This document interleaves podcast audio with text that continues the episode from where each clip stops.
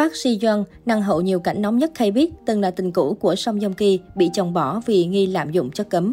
Park Si Yeon sinh năm 1979, cô đăng quang ngôi vị Á hậu cuộc thi Hoa hậu Hàn Quốc năm 2000 khi vừa chạm ngưỡng 21 tuổi. Thời điểm đó, vẻ đẹp gợi cảm trẻ trung của một cô gái đang theo học khoa du lịch tại một trường đại học ở Mỹ đã chinh phục hội đồng ban giám khảo và đông đảo công chúng. Song kể từ lúc bước chân vào showbiz, nhan sắc của Park Si Yeon thay đổi chóng mặt.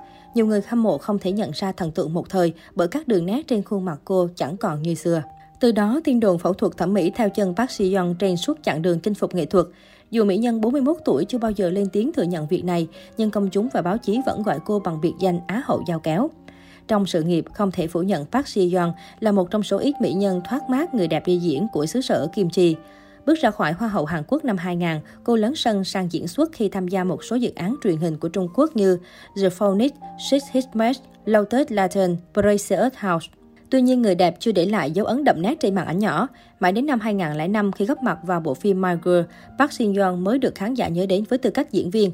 Song kỹ năng nhập vai của nàng cựu Á hậu vẫn còn non kém. Được biết, Park Si Yeon từng tham gia rất nhiều bộ phim 18 cộng, hay nói cách khác, rất nhiều phim của nàng hậu có cảnh cởi đồ nhạy cảm. Thậm chí, nhiều tờ báo còn nhận định cô chính là nàng hậu có nhiều cảnh vượt rào nhất hay biết. Chuyện giao kéo của Park Si Yeon chưa là gì so với bê bối lạm dụng thuốc Propofol khi đang mang thai. Theo đó, trong 4 năm rưỡi, nàng Á hậu liên tục dùng Propofol từ 400 đến 500 lần, khoảng 8 lần một tháng. Đây là chất gây mê nằm trong danh sách chất cấm. Nếu dùng quá liều, Propofol sẽ trở thành chất gây nghiện. Dù trong phiên tòa, bác sĩ Yeon khẳng định cô chỉ dùng Propofol vì mục đích điều trị vết thương trong thời gian đóng phim Marine Boy và Dachimawali, nhưng phía tòa án Seoul bác bỏ mọi lời biện minh của cô. Sau đó, nàng hậu này phải chịu mức phạt 8 tháng tù giam và 2 năm quản thúc. Năm 2012, Park Si Yeon từng có cảnh phim khá mùi mẫn với Song Joong Ki trong phim truyền hình Night Guy. Khán giả nhớ đến cô với hình ảnh là tình cũ màn ảnh của Song Joong Ki. Sau khi bộ phim phát sóng, Park Si Yeon và Song Joong Ki trở nên thân thiết. Đến giờ, mối quan hệ của hai người vẫn khá tốt. Những tưởng Park Si Young sẽ có một cuộc hôn nhân êm ấm, nhưng thực tế mối quan hệ của cô và chồng chỉ kéo dài trong 5 năm.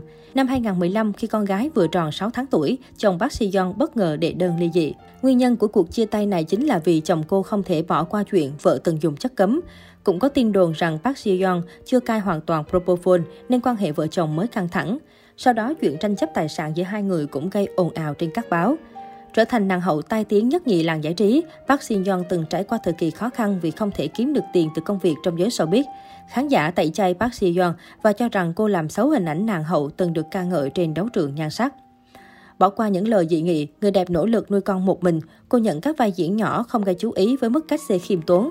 Thỉnh thoảng Park Si Yeon xuất hiện trong một số quảng cáo của các nhãn hàng bình dân. Có thể nói cô có cuộc sống mưu sinh của bà mẹ đơn thân vất vả. Dần dần Park Si Young bắt đầu lấy lại được hình ảnh đã mất, cô được các đạo diễn lựa chọn nhiều hơn. Năm 2020, Park Si Young tái xuất với phim Khi tình yêu nở hoa.